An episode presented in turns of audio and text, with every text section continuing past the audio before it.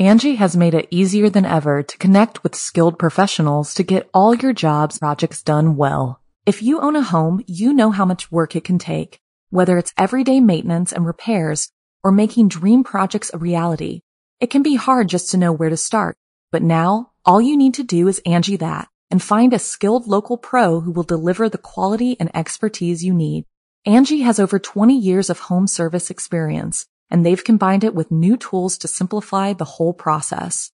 Bring them your project online or with the Angi app, answer a few questions and Angi can handle the rest from start to finish or help you compare quotes from multiple pros and connect instantly, which means you can take care of just about any home project in just a few taps. Because when it comes to getting the most out of your home, you can do this when you Angi that.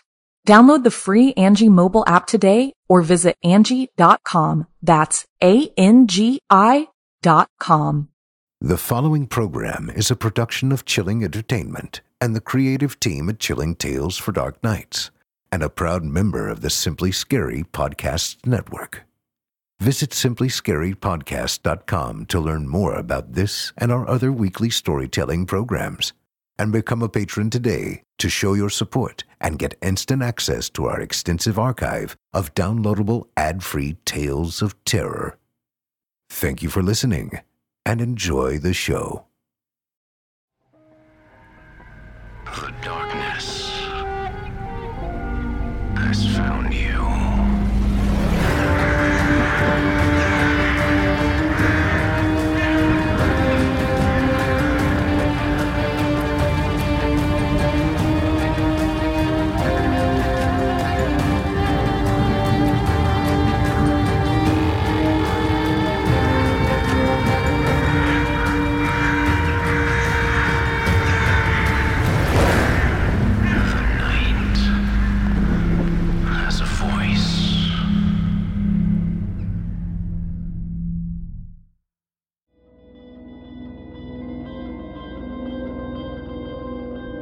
Welcome to Season 5, Episode 19.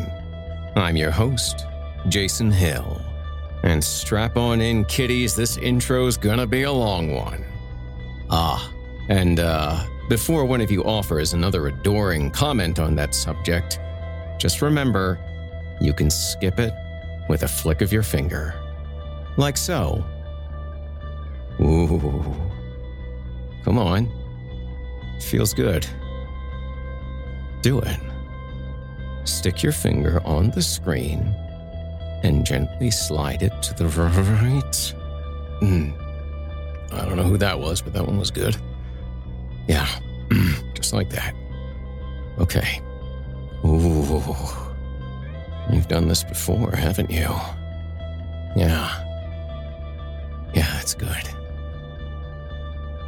Alrighty. Tonight's story is Garden of Fiends, written by Horror Hill newcomer Mark Matthews, and it addresses quite viscerally the subject of addiction. Now, addiction is a subject that is of personal interest to me, and themes such as those presented within this tale strike that particular chord with gusto. Additionally, the two stories I hear the most about from listeners are still Knuckles Supper and The Pill Mills so I'm clearly not the only one. That being said, when those stories aired, I received multiple messages that some listeners found those tales triggering and were concerned that people in recovery would be adversely influenced by them.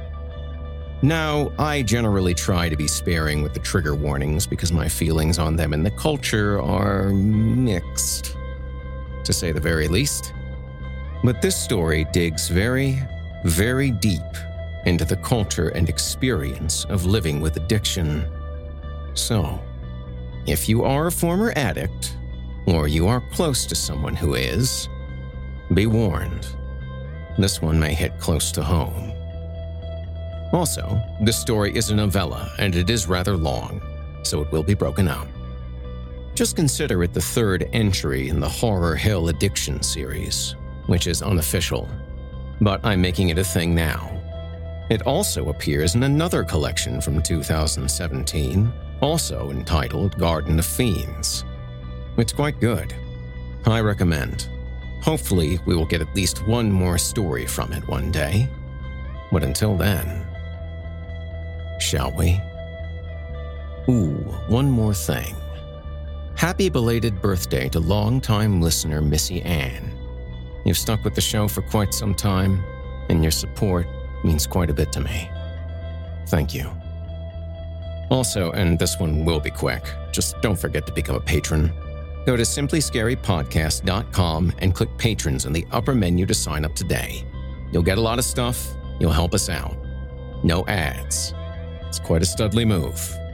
I know you can do it. For me. Now, allow me to escort you to a place where the sun dies and nightmares come to life.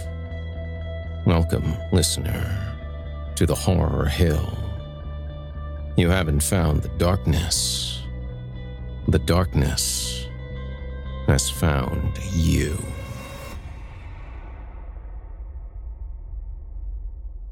And now, without further ado, from author Mark Matthews, I give you part one of Garden of Fiends. Chapter 1 Tara Snyder. Stop listening right now if you don't want to hear the truth. I know you all think I overdosed and died, or that I was off somewhere getting high. I wanted to. Death didn't scare me. Staying clean did. I never thought my life would be this dark and this cold, always hungry for something. Somehow I kept alive. I kept waking up. So, I went back to detox. Again. And here I am, back at NA. Again. My voice quivered and tears welled behind my eyelids. Any more words and truths too deep might spill out, so I stopped talking and gazed at my wrist. I traced my dirty fingernails along the cursive letters of my tattoo. The girl with kaleidoscope eyes. The woman next to me laid a hand on my arm and then pulled it back. I wish she had kept it there. Her touch was warming. The Narcotics Anonymous table meeting moved on, and I couldn't stop my knee from bobbing up and down as I listened to the next person speak. He wore a pinstripe suit, white shirt with a top button undone, red tie loosened, and his own neck tattoo was revealed just beneath the collar line. In the middle of the table, within arm's reach, sat a woven basket full of donations at least 20 bucks was inside. Enough for a pack of dope, if anyone chose to jump ship. But I didn't need dope money. Not anymore. How clean my skin had become. How rested my veins were. I hadn't cooked up a pack of dope for four months straight. The first time I went to an NA meeting was three years ago. I put on a fake smile and told them how happy I was to be there. But the whole time, I was itching to leave. I was certain I was missing an essential gene, the very gene that made people know how to live without drugs. I was defective and unfixable. As soon as the meeting ended, I rushed to the parking lot where Brett waited. I chopped and snorted an Oxycontin off his Metallica CD cover. God, I needed that. We continued our life of ripping off places like Home Depot, stealing tool sets, drills, even generators, and then returning them for cash. We made $300 a day sometimes and needed it all for pills. Then, the morning came we learned Home Depot changed its return policy. and we were stuck with dark pain in our bodies, aching for a fix but unable to scrape up the cash. No problem. Heroin was cheap and easy to find. Brett tied some plastic around my arm. Warm, blue veins rose to meet the cold metal syringe. And he injected me with dope. I was cured. Defective no more. After years of scamming and shooting moves, it caught up with us. Brett went to jail, and I went to treatment. And even at NA meetings with 200 people sitting around these 20 tables, I felt alone. I ran my fingers through my black, spiky hair, smooth and shiny from conditioner, while Mr. Pinstripe Suit talked about acceptance.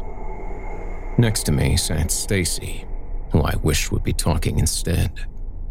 She weaved a magic spell each time she shared. Nine years clean, and her energy radiated into all of those who would listen. Tapping into her spirit was my best hope to stay clean. So I had rehearsed asking her, Stacy, will you be my sponsor? Stacy, I'm looking for a sponsor and Stacy, do you have space to sponsor someone else? Mr. Pinstripe shared his last words. The table meeting ended and the members huddled for a closing prayer. Stacy stood, and we made eye contact for a split second. I tried to speak, but my throat felt dry, and my soul turned to stone. She was surrounded by so many others who craved her attention. I had to wait my turn. I spent the time nibbling on my nails.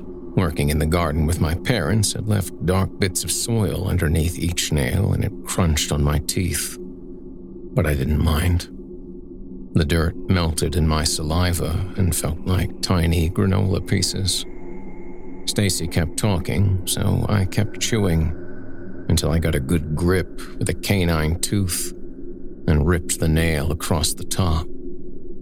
Nobody was looking, so I spit it to the ground. I leaned against the wall, cell phone in hand, waiting for the text from my dad saying, Where are you? Stacy was surrounded by happy, sober dope fiends, chatting away with smiling eyes as if at a cocktail party. None of them had the defective gene. On to the next fingernail. Crunchy dirt on my tongue, canines clamped down, ripped across the top, and puked. Someone from another table saw me spit that one. I could feel the energy of their eyes on my cheek I heard footsteps approach, like an unseen Home Depot security guard. My eyes perked up. And there he was. Brett. Clean shine from his shaven head, walking with swagger. My heart valves fired open. Sweat bubbled on my skin. Where's the exit? I looked at the door and measured the number of steps until I'd be gone, but the next thing I knew, my vision was full of Brett. My back hunched like a Halloween black cat while he stood tall like a cobra. Guilt raced through my blood like I'd abandoned a sick loved one. Expecting me? He asked. I shuffled my feet on the floor, scraping the bottoms of my black boots. Hell no. You had three more months, I thought. Talked the judge into work release, and now I'm employed. I am an employee. I canvass neighborhoods for new window sales. Doing good. As long as I get back on time, I got until 8 tonight. In fact, going to this NA meeting buys me more time. Brett waved his signature sheet with contact names to confirm attendance. I drove by your house a couple times. Could have gone to prison for breaking your dad's restraining order, but it was worth trying to see you. Thought about stopping, but I kept on. I knew I'd see you soon enough. And you knew it too. I imagined his rusty Jeep slowly rolling down my street, my dad out front mowing the lawn, seeing Brett, wondering if he should call the cops or attack Brett with his fists. God damn amazing.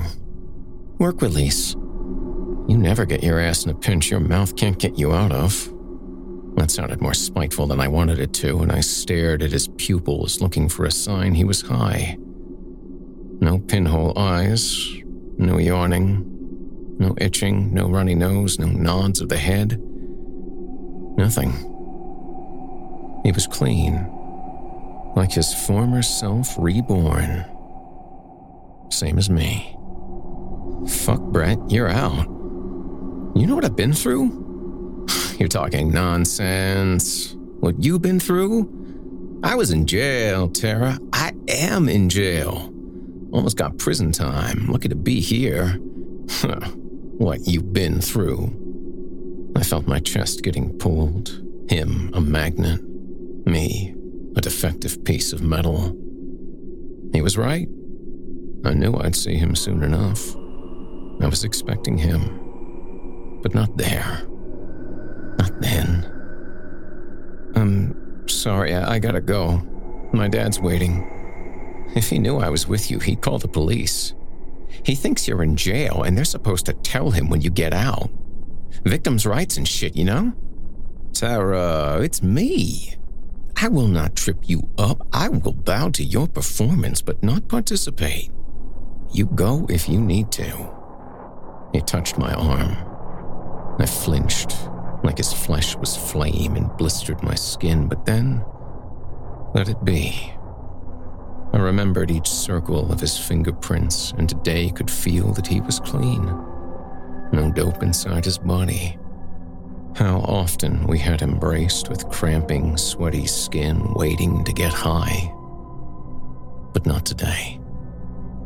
He looked good, as when we first met. Our first date was a Slipknot concert, and Brett was in the center of a mosh pit where rib cages got smashed, eyes got blackened, bodies collided like atoms, creating nuclear explosions. Brett was just a tiny cell in the big mass, and I wanted to possess that same power. Text from Dad. I scanned my phone. Hi, sweet pea. Burritos for dinner. I'll get Tabasco sauce if you want some. My ticket to leave. Instead, I texted back. Meeting still going strong. I didn't want to leave. Brett was a warm, dirty blanket, picked up off the floor on a winter morning and wrapped around some aching bones. It felt right to walk with him out the door. I was someone special, someone longed for. I didn't have to fight for his time and attention. It wasn't long before I was back in his Jeep Wrangler, hard top off, Burger King wrappers on the floor, monster energy drink in the cup holder. We'd gone on countless adventures in that Jeep. Once, we had to get it out of impound. Other times, we'd stand by with an empty gas can, getting suckers to believe we were out of gas and needed five bucks to fill up. Once we had 50 bucks, we filled up our veins. Back in the passenger seat, the memories and the wind whooshed through me. Had he found another girl to sit in that seat yet? No sign of marijuana roaches in the ashtray. No works anywhere. You finished rehab. I know this, right after we got busted. And that's what made your judge happy? He said. Or asked. Uh, I wasn't sure which through the rushing wind. Yep, under advisement. Did treatment, and if I stay clean for a year, they'll drop the charges. Brett turned his head as if to spit out the disgust in his mouth. You're the stupid fuck who got us caught, I said. We stole way too much. If we had just wrote one check, my dad wouldn't have noticed. Yeah, we were both stupid and got caught up. I sit in jail and think about you all the time. It wasn't me that got us caught. It's just me who was doing time for us both. Time.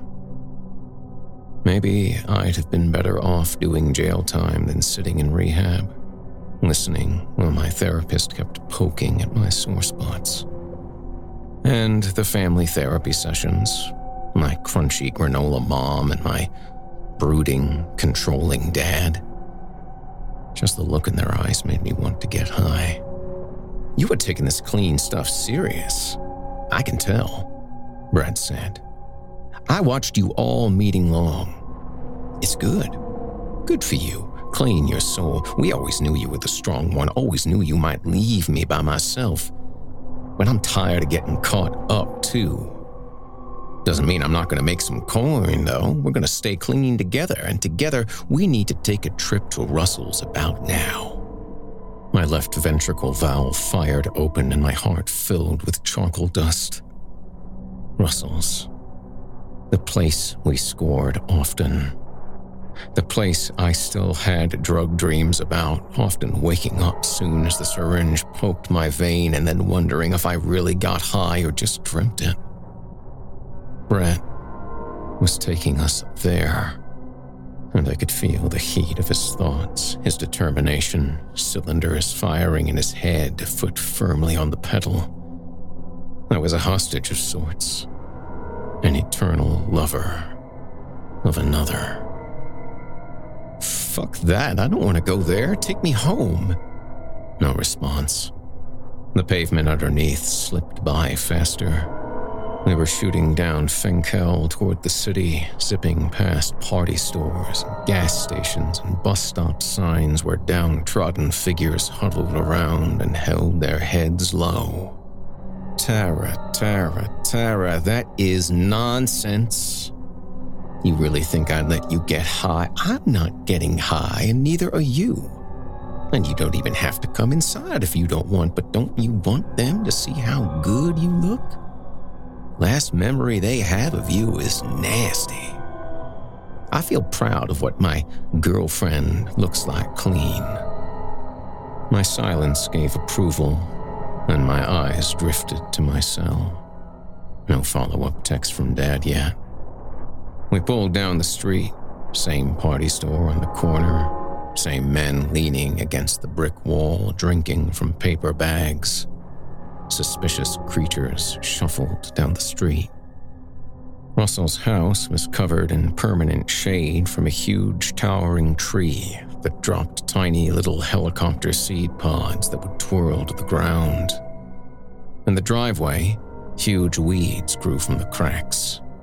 A strained mattress leaned against the side of the brick house.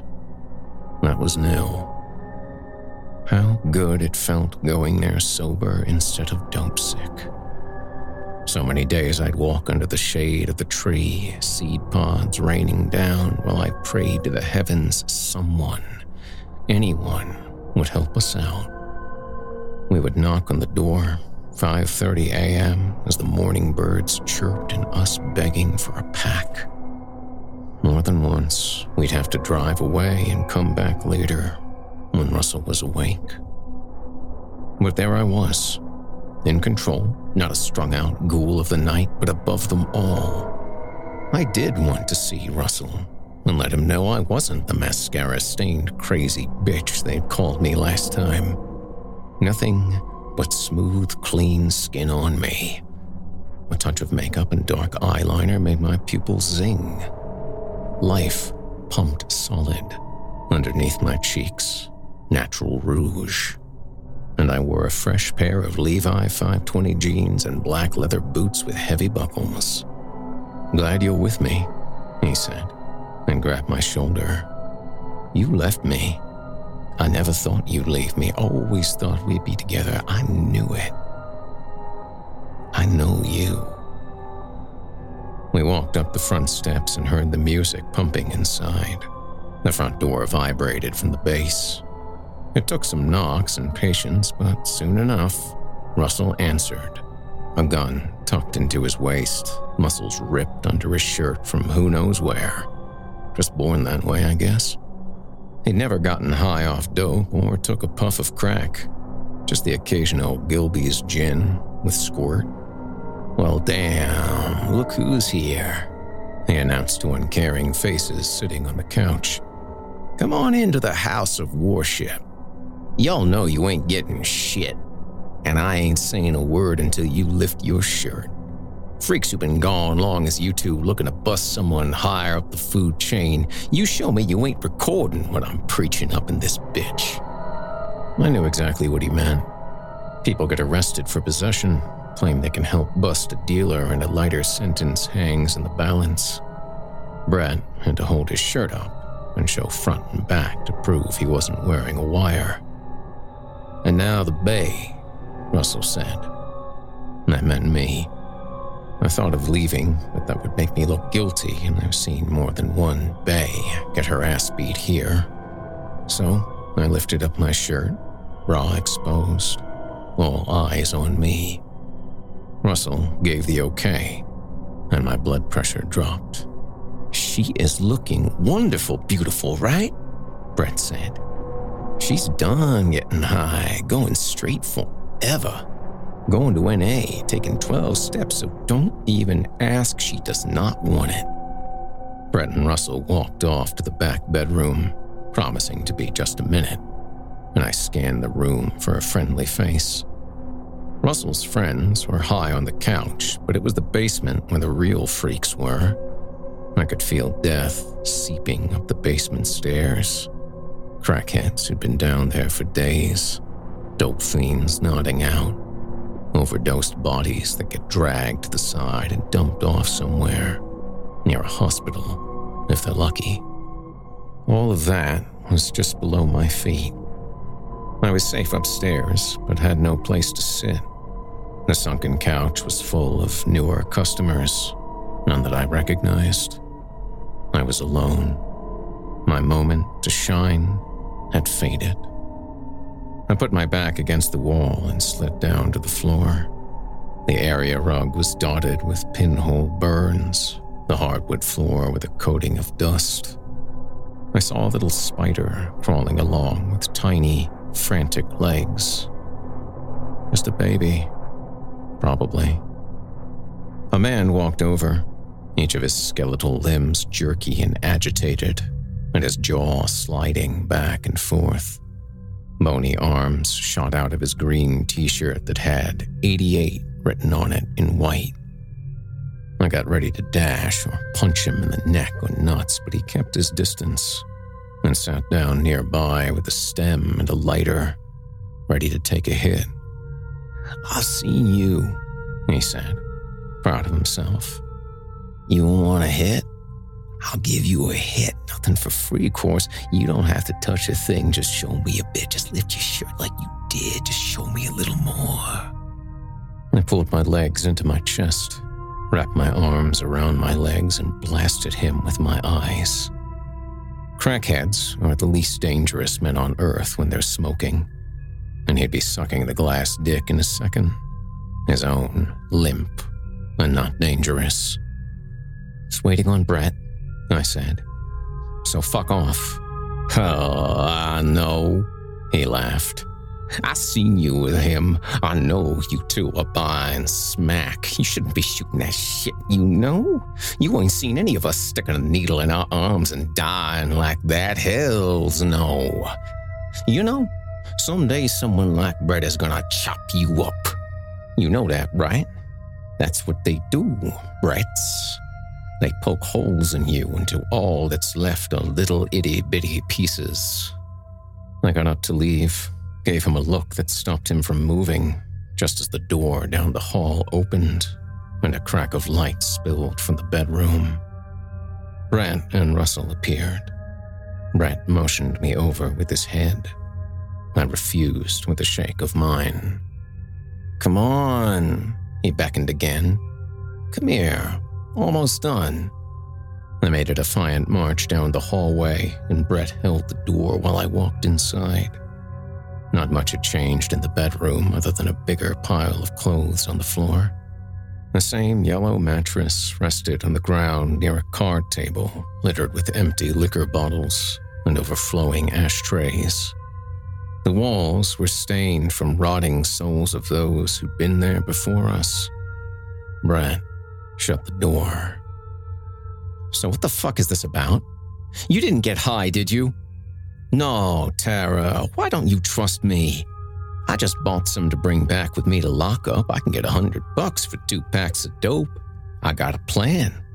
Just gonna eat this in a tiny piece of plastic, and after my morning crap, I got major coin. The walls started to move in, come together to squish me. My fingers shook as I checked my phone. Expect to hear from you, sweet pea. My dad had texted me 10 minutes ago. Getting coffee with Stacy. I quickly thumbed back. Your dad, right? It's always your dad. I know he loves you, but he don't know you like I do. He loves you for who you were. I love you for what you are. He made you, but he doesn't know you. He made you, but he doesn't know you. Last time I heard that was in a Motel 6. My dad looking for me with ads in the paper while I fixed up. Brett urging me not to respond. He made you, but he doesn't know you. Brett raised the packs of dope before my eyes. Tiny cells inside me started to wake. Voices of my cravings started to whisper. Tara, you realize how strong you are? How powerful you are? You proved you can stop. And today might be the last time you'll see me in a long time, so listen to my logic. You need to use one, just one. Oh, it's perfect. You'll have to stop since I'm spending the night back in jail, and this will get you through. Then tomorrow, you do some NA to get back on track, and I'll know you were happy when I'm back in county lockup. Just one. For me. Brett's eyes pleaded. Mine looked to the floor. Another spider. Same style as the one before, when crawling for cover. Oh God, I needed a fix. The dam I'd built to hold back my cravings was starting to break. The leaks were springing. I needed a release from the pain of living. I needed to feel happy and loved, and Brett was right. I'd use just this once and then get back on track. Oh, it would feel so good. Just one more time to remember how beautiful life can be, to remove the defects that I had been cursed with since birth. No more anger, no more hurt, rage, shame. All of it, all of it will float away, and I'd feel fine. I'd feel fine. Dope was love, and Brett, Brett, Brett had brought it, brought it to me. Just one. Brett didn't take long to get works from the nightstand and fix up with precision, boiling the spoon, then filling the syringe. The poke into my flesh was heaven. The sharp bite of the needle, the warm, gentle orgasm spreading up my back and through my blood. God. That was how I wanted to feel always. I had forgotten what it was like not to hate to exist. The burden of having a body, oh, such comfort, such peace. Oh, God. Oh, but something was wrong. Oh, it was all too much. I looked up to Brett and his eyelids fluttered. His head started to nod. His face was a smug smile, but not mine. The air was too thick to breathe. My heart was too tired to beat. My eyelids too heavy from my face. Love was lost, heaven on fire. Angels flew away. Vultures took their place Ventricles closed, lungs slowed, mouth foamed. Kaleidoscope eyes closed.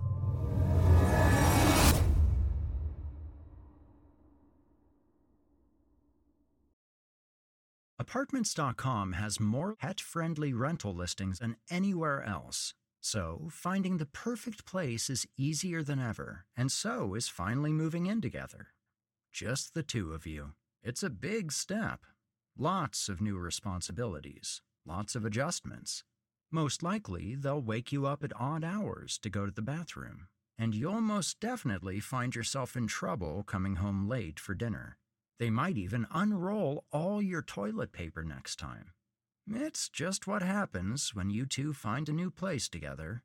But you're not doing it because you feel like it. No, you're doing it because you love them, because they're family. And that's why Apartments.com has the most pet friendly rental listings on the internet so that you and your furry family can find the perfect new place together. Apartments.com, the place to find a pet friendly place. Angi has made it easier than ever to connect with skilled professionals to get all your jobs projects done well. If you own a home, you know how much work it can take, whether it's everyday maintenance and repairs or making dream projects a reality. It can be hard just to know where to start, but now all you need to do is Angi that and find a skilled local pro who will deliver the quality and expertise you need. Angi has over 20 years of home service experience and they've combined it with new tools to simplify the whole process. Bring them your project online or with the Angi app, answer a few questions and Angi can handle the rest from start to finish or help you compare quotes from multiple pros and connect instantly, which means you can take care of just about any home project in just a few taps. Because when it comes to getting the most out of your home, you can do this when you Angi that. Download the free Angi mobile app today or visit Angi.com. That's A-N-G-I dot com.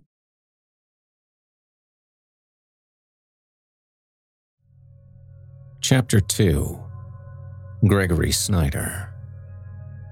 The sweat on my skin was black from dirt as soon as it squeezed out of my pores. My insides were boiling right out of my flesh. On the ground, pockets of snow had all disappeared under the blue skies and golden sun. It was April, and time to plant. I stabbed the spade into the earth, stood on top to use my full weight, and then twisted deep into the wound. Nearby, my wife's shoulders gleamed in the sun, her muscles sinewy, her limbs strong as tree trunks. Garden tools were just part of her fingertips. She was used to this work. Me, just a weekend warrior. Her, living the dream of building this urban farm in Detroit. The small bit of land, one of a handful given out as grants by the city, was closer to a garden than a farm, but she had plans to make it expand. Someday we'll have a porch a gathering place with a table, chairs, and a hose to rinse the produce, and neighbors can eat fresh off the vine.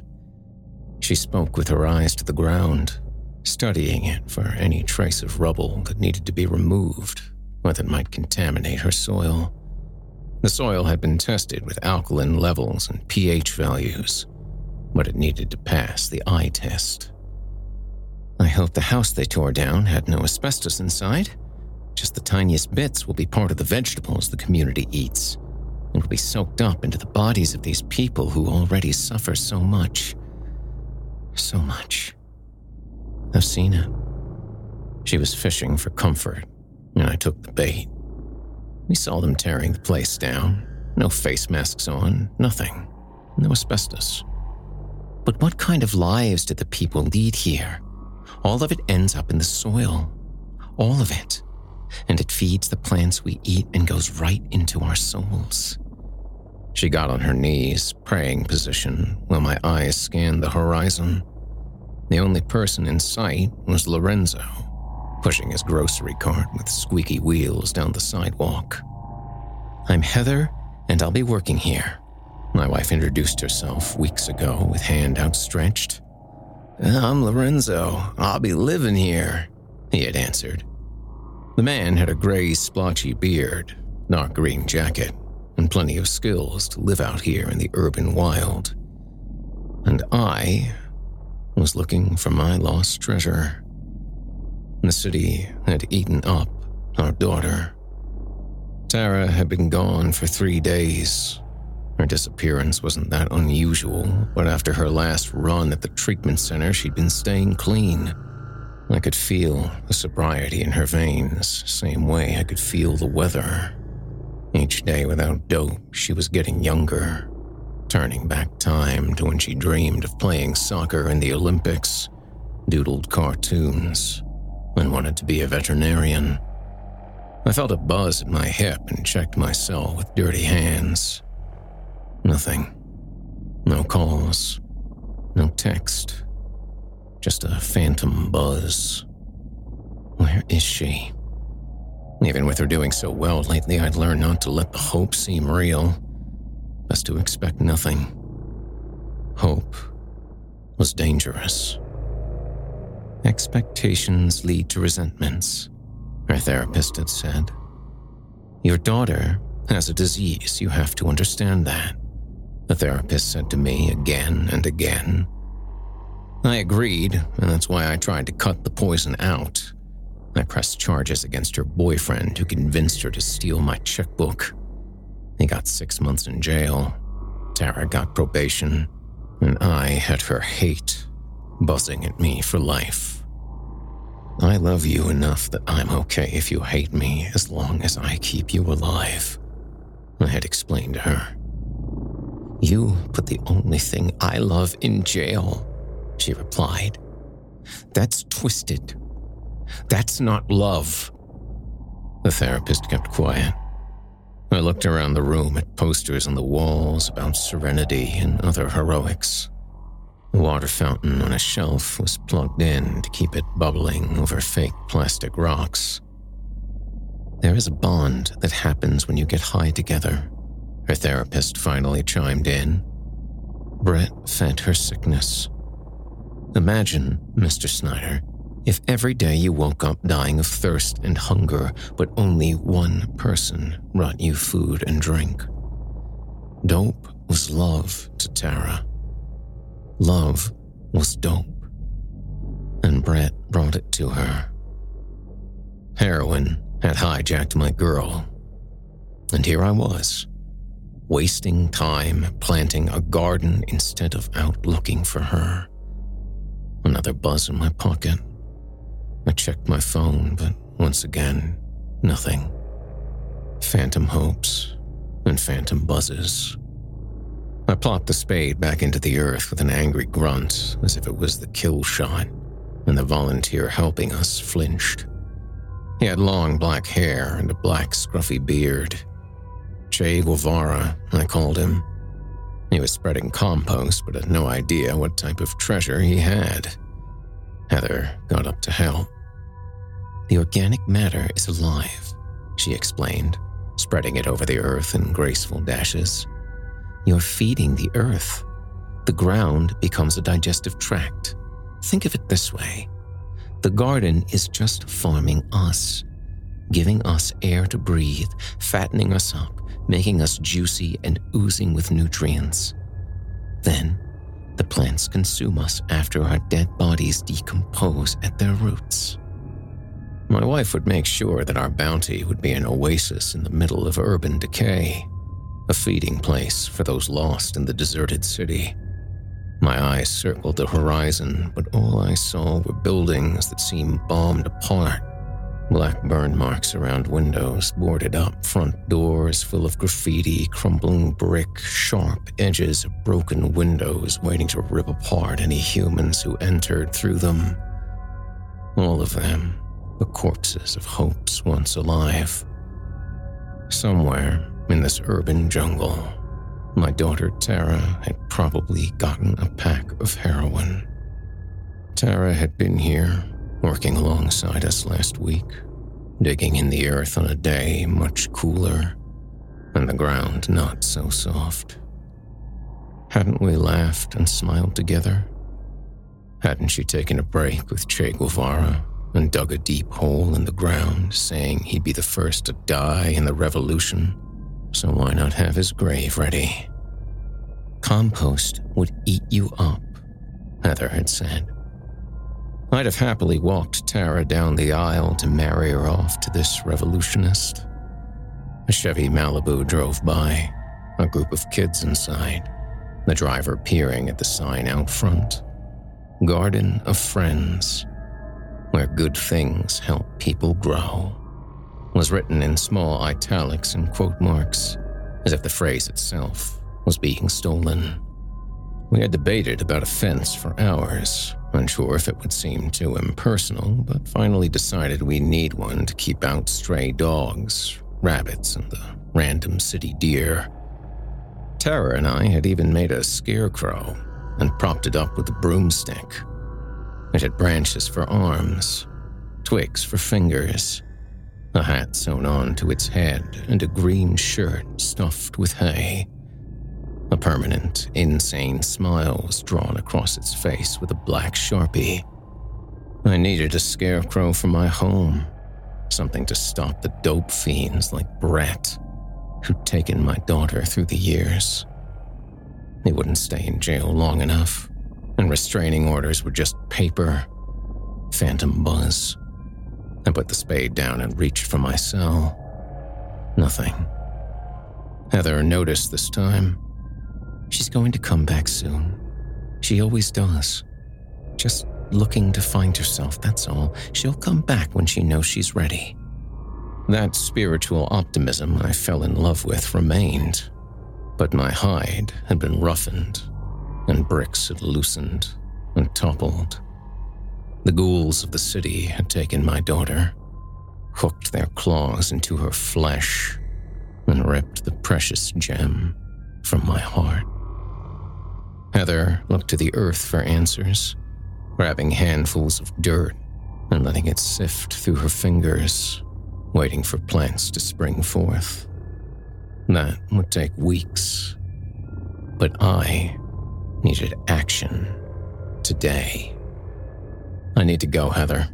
I'm gonna go early to do a few things. I'll get home soon enough and have dinner ready, okay? Wash the pasta, please, and I'll be just 30 minutes behind. Remember, leave the door open. We're not locking it. Times like these, we always leave the door open in case Tara walks home. The therapist had said to kick her out. Tough love. Let her suffer.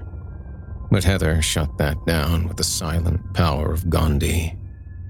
Our door is always open. She did not relapse, Heather promised. She's just taking time. Be careful what you put out in the universe. A relapse. God, each time hurt more than the last. Stains upon stains upon stains. Nobody was as good about giving space as Heather was. To me, to Tara, to the seeds in the earth. Still, I didn't want her to know where I was driving to. I loaded up some tools in the trunk, then drove until out of eyesight.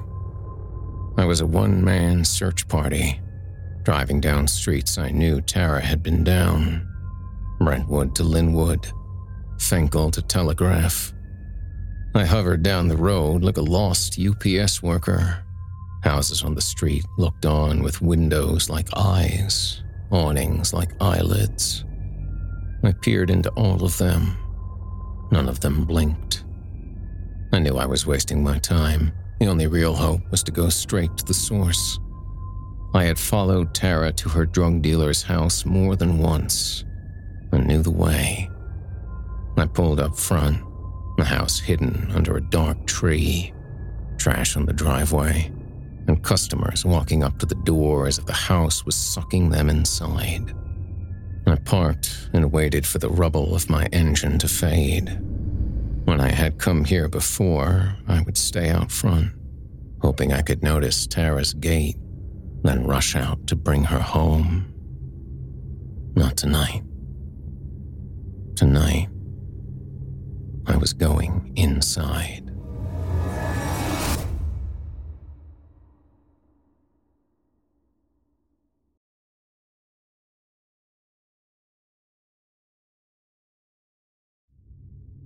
Chapter 3 Gregory Snyder.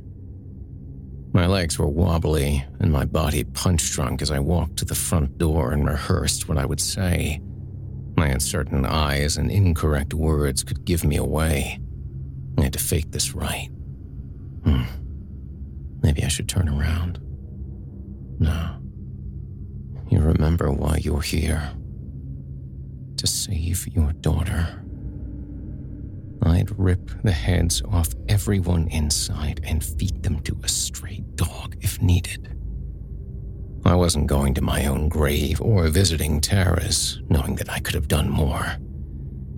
Call it what you will, dear therapist. This right here is tough love, not that let her suffer bullshit. At some point, Tara had made this very same walk for the first time. She had courage, that was clear but of the dangerous sort. Even if Brett had been by her side. Doorknob or knock? I wondered, but didn't have to do either since someone was leaving as I approached. No invitation needed. I took tiny steps through the doorway as if the ground was ice and might crack below me. A man stood just inside, ripped with muscles, each move smooth, and his eyes were on me in an instant. What you want? he asked. Now's the part where you say what it is that you want. He lifted his shirt to show a gun in his waist, hand teasing the handle, other hand on the doorknob. My clothes were full of dirt, soil from the garden, as if I had just crawled out of the earth.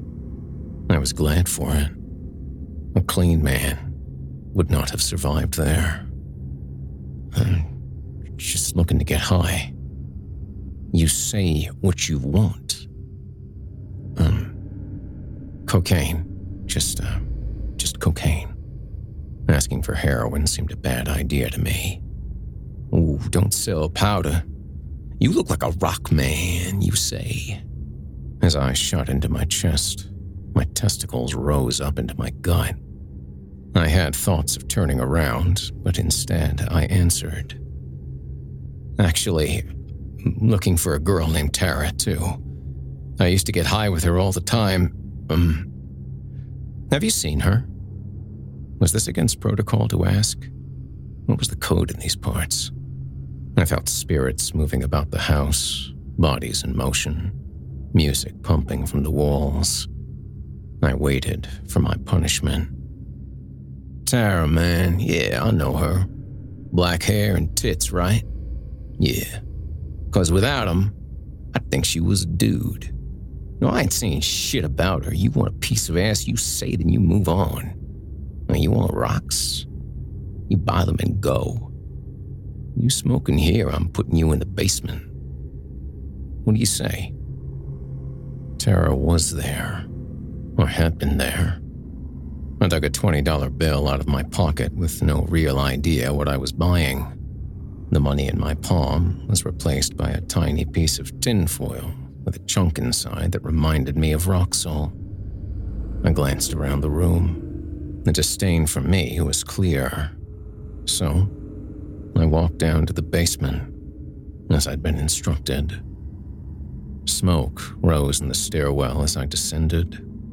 At the bottom of the stairs, I ducked under a beam and entered a cavern.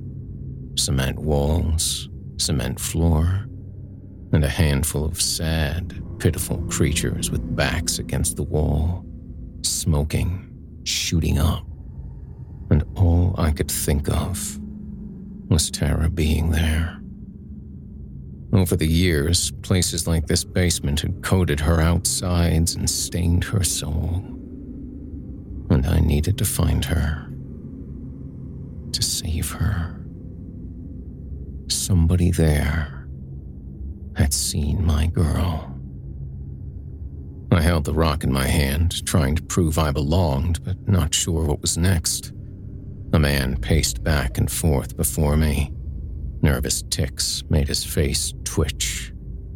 He wore a green shirt with 88 written in white across the front. Hey man, you need a stem? He asked. What? A stem, man. A pipe. Smoke. I got one for the rock if you let me hit it. Maybe hit it twice. Come on, man. Thanks, I said, too grateful, perhaps, for the tone inside the place, and held up the piece of rock salt. Trembling fingers of the skeletal figure fired up a flame over the crack rock, and he sucked on the glass. His body started to quake. Three puffs, each time noises like orgasms from his chest. Then, he presented it to me to smoke from next. I hesitated, felt eyes upon me. My lips felt infected just looking at it.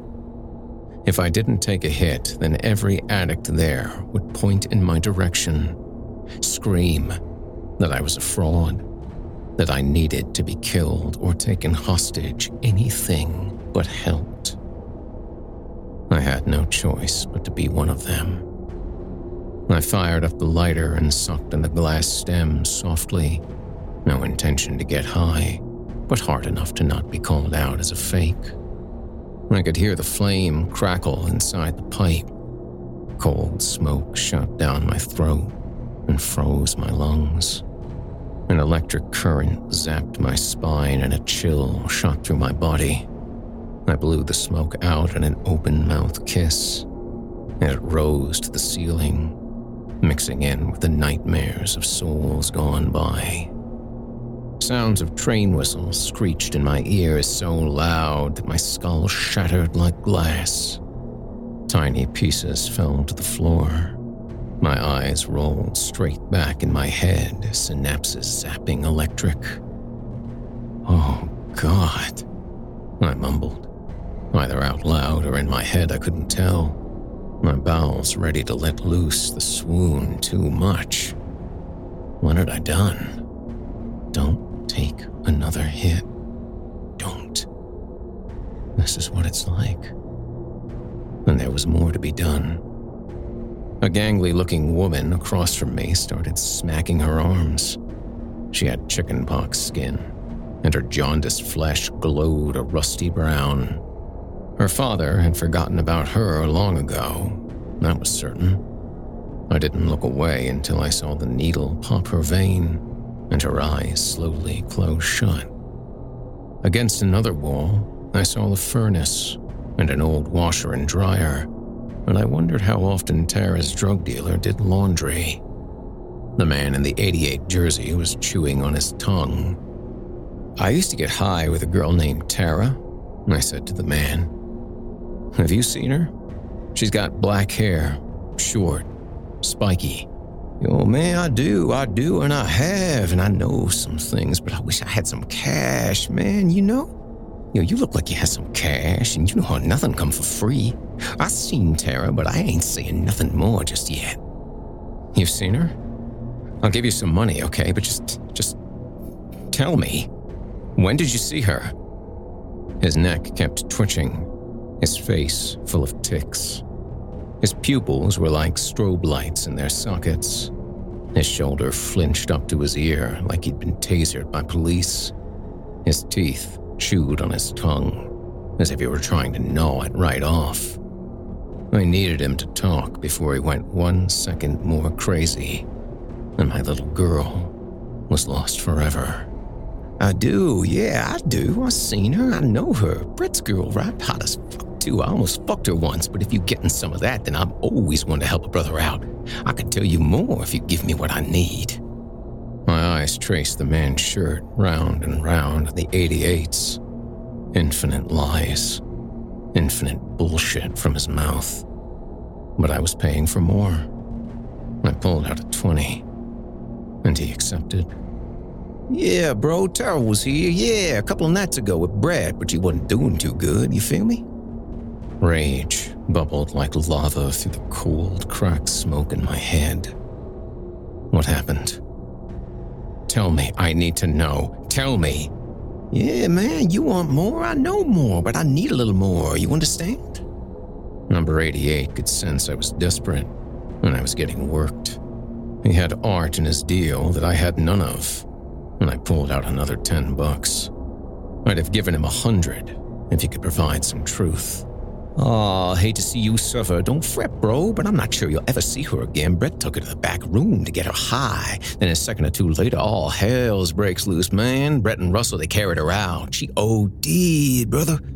Not sure what the fuck they did with the body, but folks be dying all the time around here. Bodies get dragged out of here. Crazy thing is, I told her, I said, Brett is gonna kill you.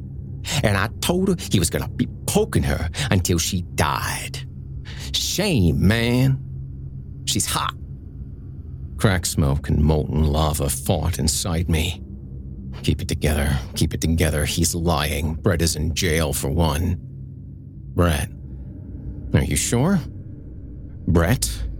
Shaved head, skinny?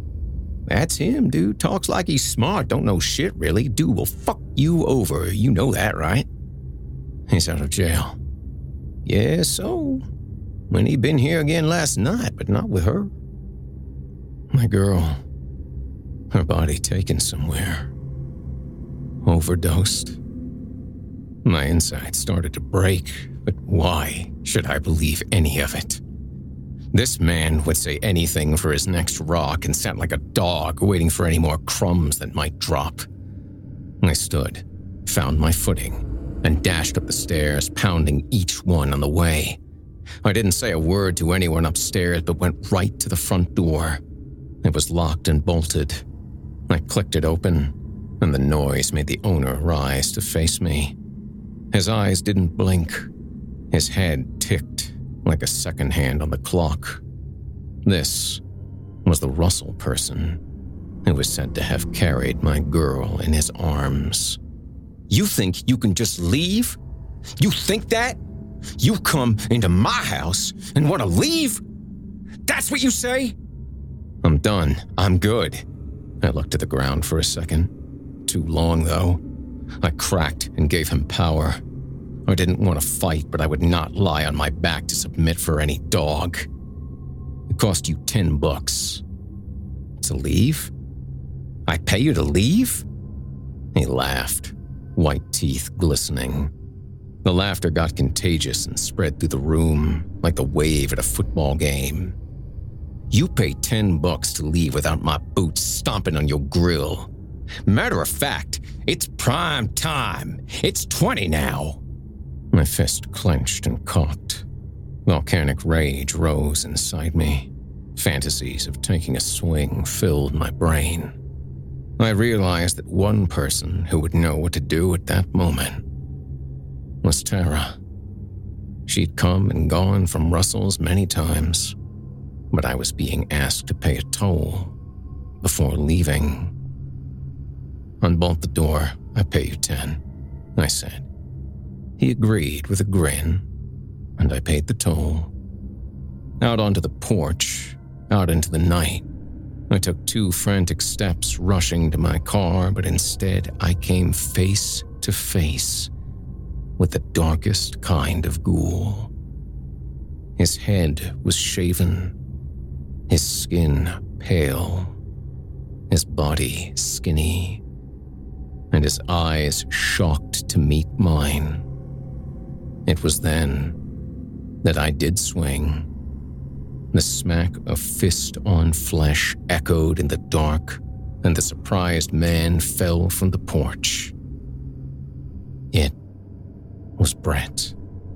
He had just walked up, was indeed out of jail, and was mine. With all the fury of a hell I could summon, I pummeled his face. As he squirmed on the ground, I stood over him, punching him across the bridge of his nose until he fell limp. I carried his body to the side of my car, praying he wasn't dead. Not at least until after I got him to talk.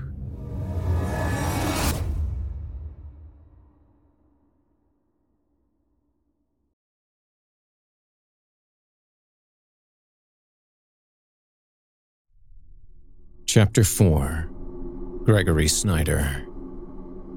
Tell me where she is. Brett finally woke up, and I breathed a sigh of relief. Tell me where she is, I demanded again. Why?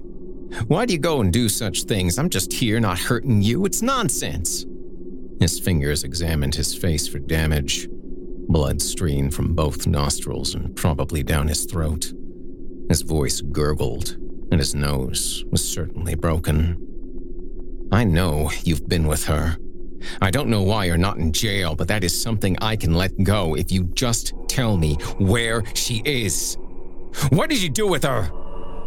I'm out of Wayne County Jail with full consent and knowledge of the court.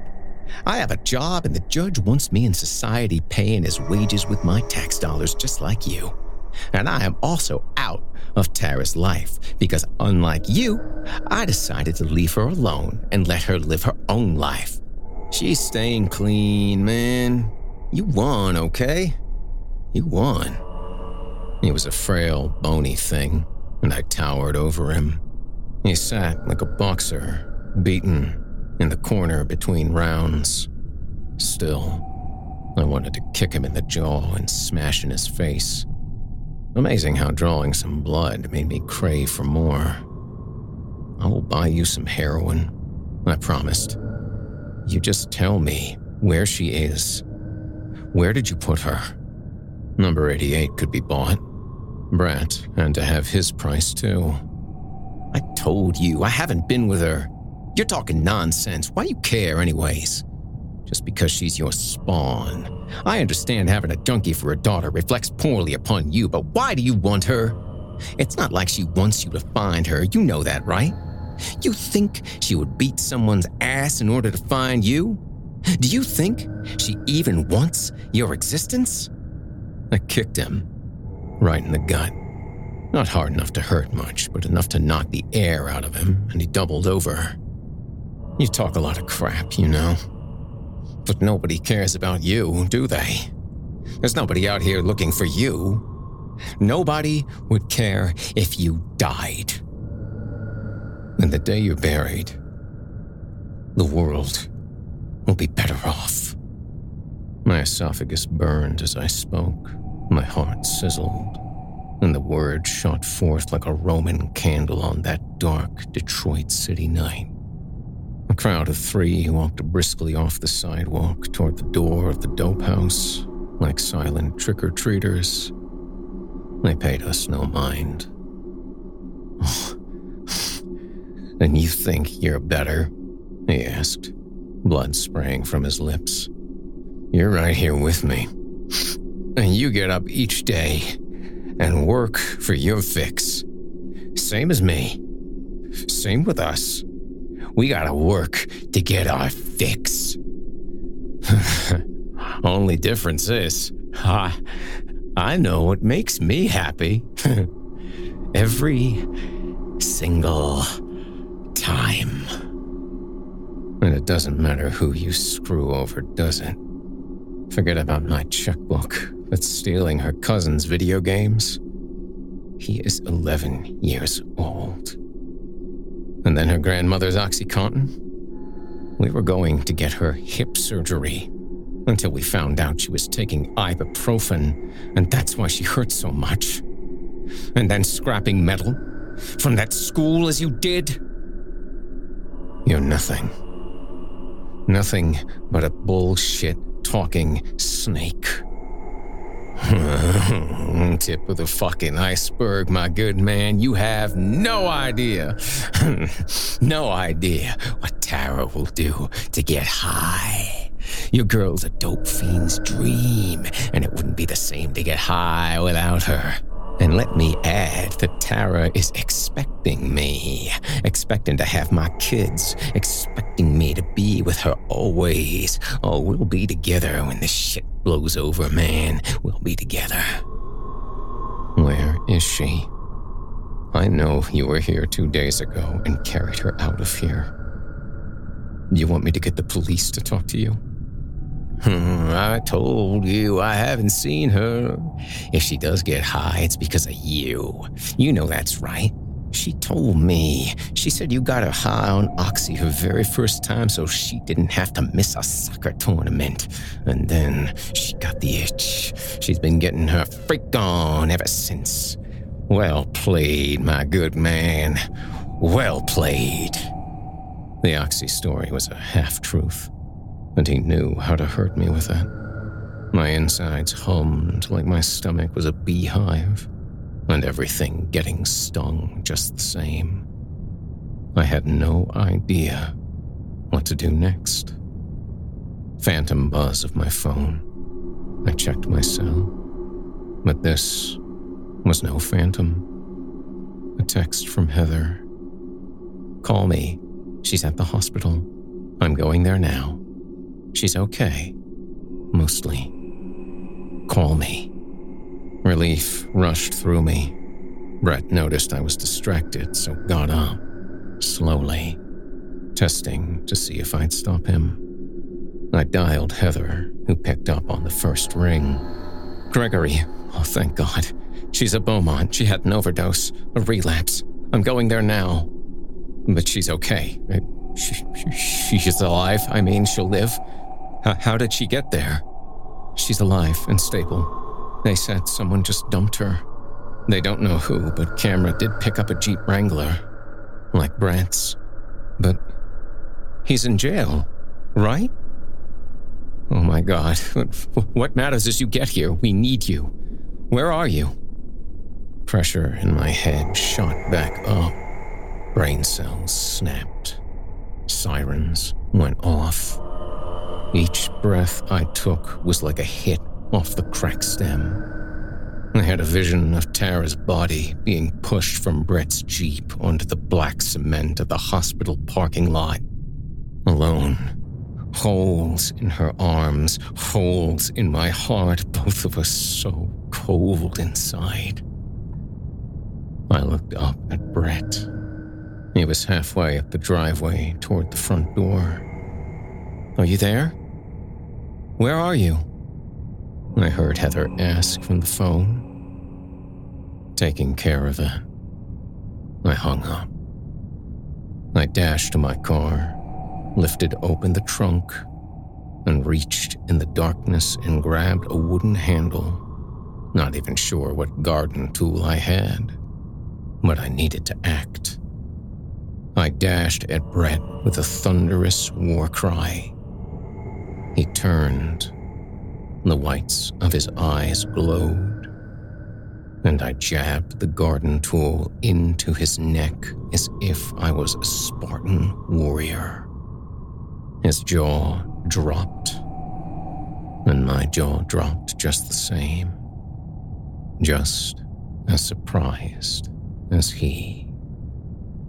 I was like his reflection, transfixed by his face and stuck in that moment. The reflection shattered. He gagged, tried to speak, but I only heard gurgles. I twisted the blade and something severed, summoning forth torrents of blood. When he fell, the blade came free, and I stabbed him one more time, puncturing his abdomen. Then stepped on top of the tool with all my weight. The kill shot. It was not the shovel, it was the spade. And I had ripped open his neck and dug a hole in his gut. Brett would get high no more.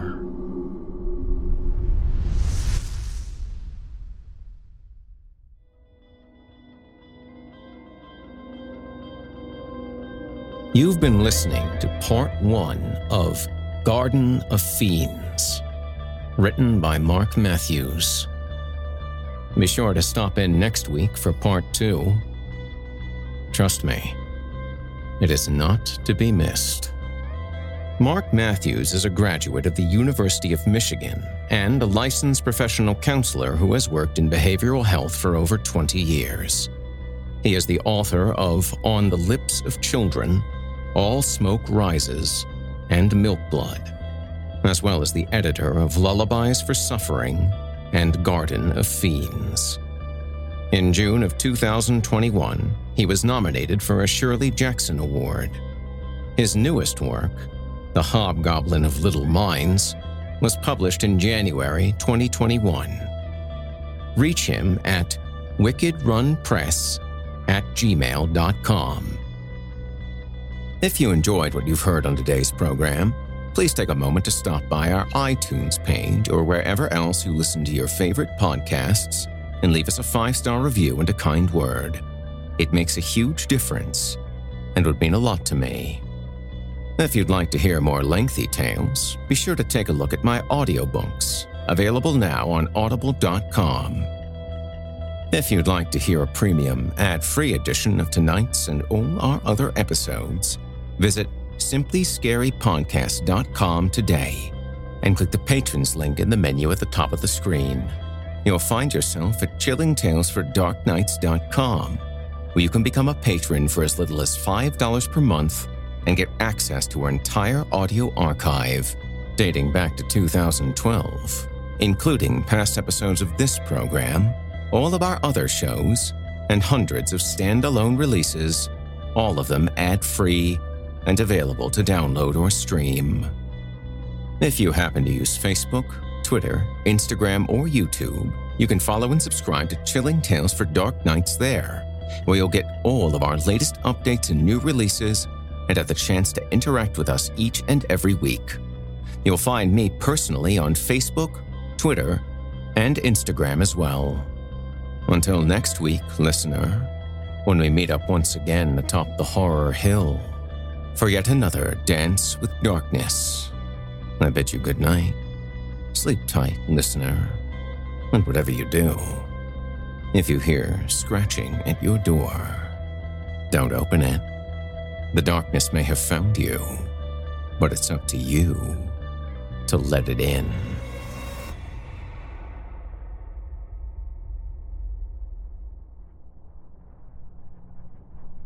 You've been listening to Horror Hill, a production of Chilling Entertainment and the creative team at Chilling Tales for Dark Nights, as well as a proud member of the Simply Scary Podcast Network. Visit simplyscarypodcast.com today to learn more about our network and our other amazing storytelling programs.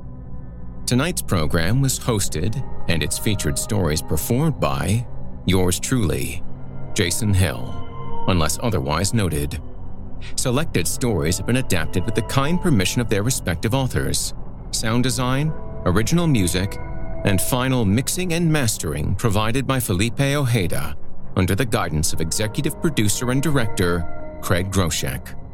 The program's logo was created by Craig Groshek, and this week's artwork provided by Omega Black, unless otherwise noted. Got a scary tale of your own that you'd like performed? I take submissions. Email it to me today at horrorhill at simplyscarypodcast.com to have your terrifying tome considered for production in a future episode of the show. If you enjoyed what you've heard on tonight's program and are joining us on your favorite podcast app, subscribe to us to be sure you never miss an episode and leave us a five star review and a comment. Your feedback means a lot to me. You can also follow Chilling Tales for Dark Nights and Horror Hill on Facebook to connect anytime and get the latest updates. If you're listening on the Chilling Tales for Dark Nights YouTube channel, do us a favor and hit the subscribe button and the bell notification icon to get more spooky tales from me and the crew, and another episode of this program each and every week. And don't forget to hit that thumbs up button to tell us how we're doing, and leave a kind word or request.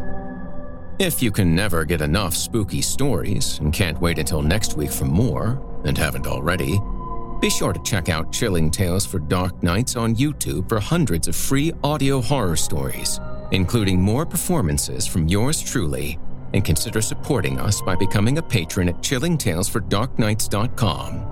In addition to helping us out, you'll get exclusive access to our audio archive and ad free downloads of all your favorite stories, including those you've heard on this program. As for me, I'll be back next week with more frightening fiction to haunt your dreams. Until next time, I'm Jason Hill, and you've been listening to the Horror Hill Podcast. Good evening, and sweet dreams.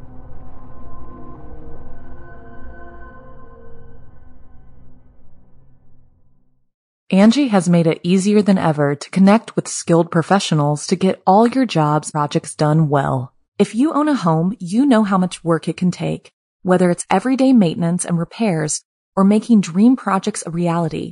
It can be hard just to know where to start, but now all you need to do is Angi that and find a skilled local pro who will deliver the quality and expertise you need.